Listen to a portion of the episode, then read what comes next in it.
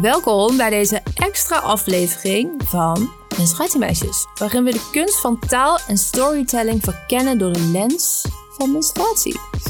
Vandaag stellen we het geavanceerde AI-taalmodel ChatGPT op de proef door het te vragen over dit taboe onderwerp te schrijven. En als communicatiemeisjes on the site gaan we natuurlijk even analyseren welke woorden en zinnen die ChatGPT gebruikt om menstruatie en de bijbehorende producten te beschrijven. Maak je klaar om te zien welke inzichten en perspectieven dit AI-model kan brengen in het gesprek rond menstruatie. Deze aflevering gaat over de taal van menstruatie, geschreven door ChatGPT. Ja. Uh... Nou, daar heb ik me even doorheen moeten worstelen.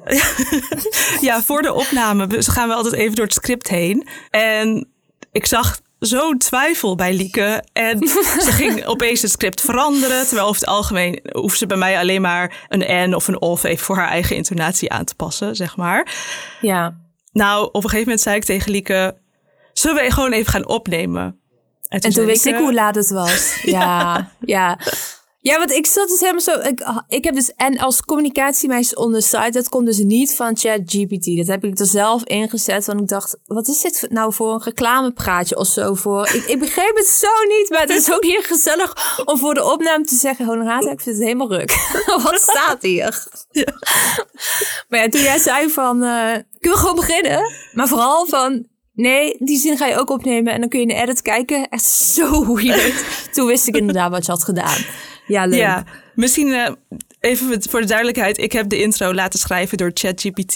De fout die ik denk ik heb gemaakt is om het lieken te laten voorlezen. Ik vraag me af, als ik het zelf had gedaan, zeg maar dan, nu ga je, dan ga je er natuurlijk veel dieper naar kijken als jij het moet zeggen. Ja, of het mij dan was opgevallen, denk je? Ja, want jij zo, ja, ik ga even enters toevoegen, want zo kan ik het niet voorlezen. Terwijl, dat zou je in mijn tekst niet doen, zeg maar. Nee, ik denk nee. het ook niet. Misschien kunnen we nog aan het eind van de aflevering een stukje van deze vertwijfeling erachteraan plakken als een soort easter egg.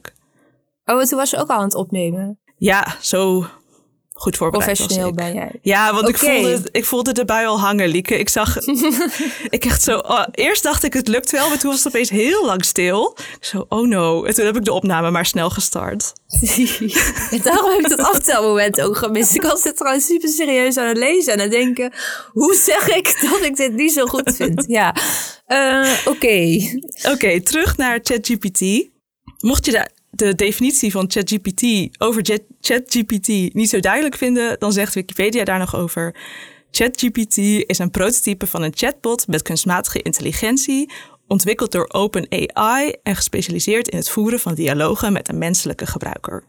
Ja, dus in gewone mensentaal. Je gaat naar chatgpt.com of openai.com. Weet ik even ja, je, googelt, je googelt gewoon ChatGPT. Je ja. googelt dit, inderdaad. Uh, en dan kan je een chatgesprek openen met die AI-box. En dan kun je bijvoorbeeld vragen... schrijf drie social media captions over de Albert Heijn. En dan geeft hij drie social media captions. En hij wordt ook steeds beter. Dus je kan zeggen, ik vind dit stukje niet zo goed. Probeer het opnieuw. Nou, en dan uh, leert hij daar ook weer van. Dus het is een uh, tool voor, uh, nou, niet alleen voor tekst, maar in heel veel vakgebieden kun je dit gebruiken. En het wordt steeds beter. Ja, je kunt ook, ik zag een plaatje op Reddit van, uh, kun je een caption schrijven van een 14-jarig meisje dat soort van diep doet. Dat kan die dus ook, mocht je dat nodig hebben in je leven.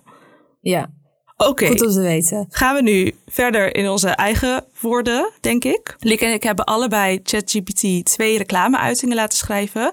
En die vervolgens geanalyseerd. Ik heb Lieke's teksten nog niet gehoord. Lieke heeft mijn teksten niet gehoord. Dus we zijn allebei benieuwd, denk ik. Ja.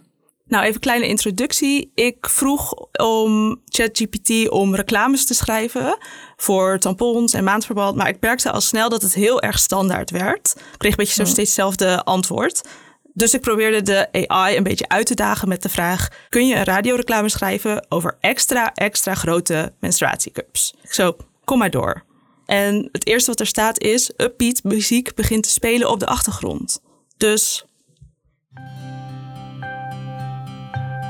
Dames, zijn jullie moe van lompe maandverbanden en oncomfortabele tampons tijdens jullie maandelijkse cyclus? Zeg hallo tegen de oplossing waarop je hebt gewacht. Extra, extra grote menstruatiecups.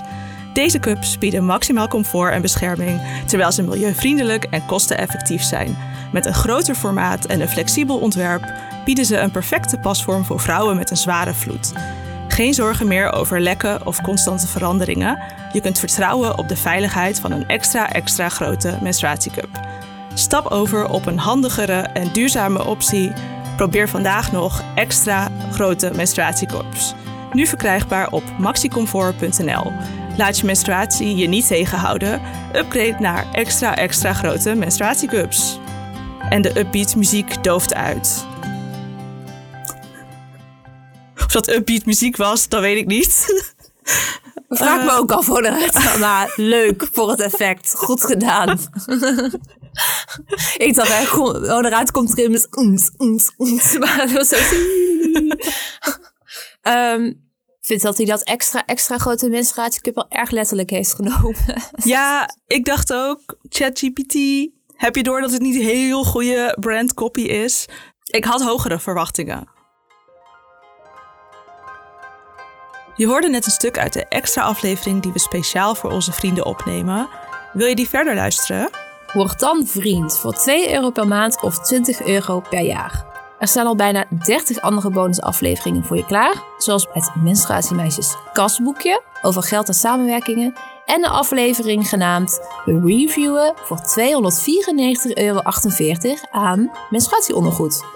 Met jouw support kunnen we de podcast beter maken en blijven maken. Ga naar vriendvandeshow.nl slash menstruatiemeisjes.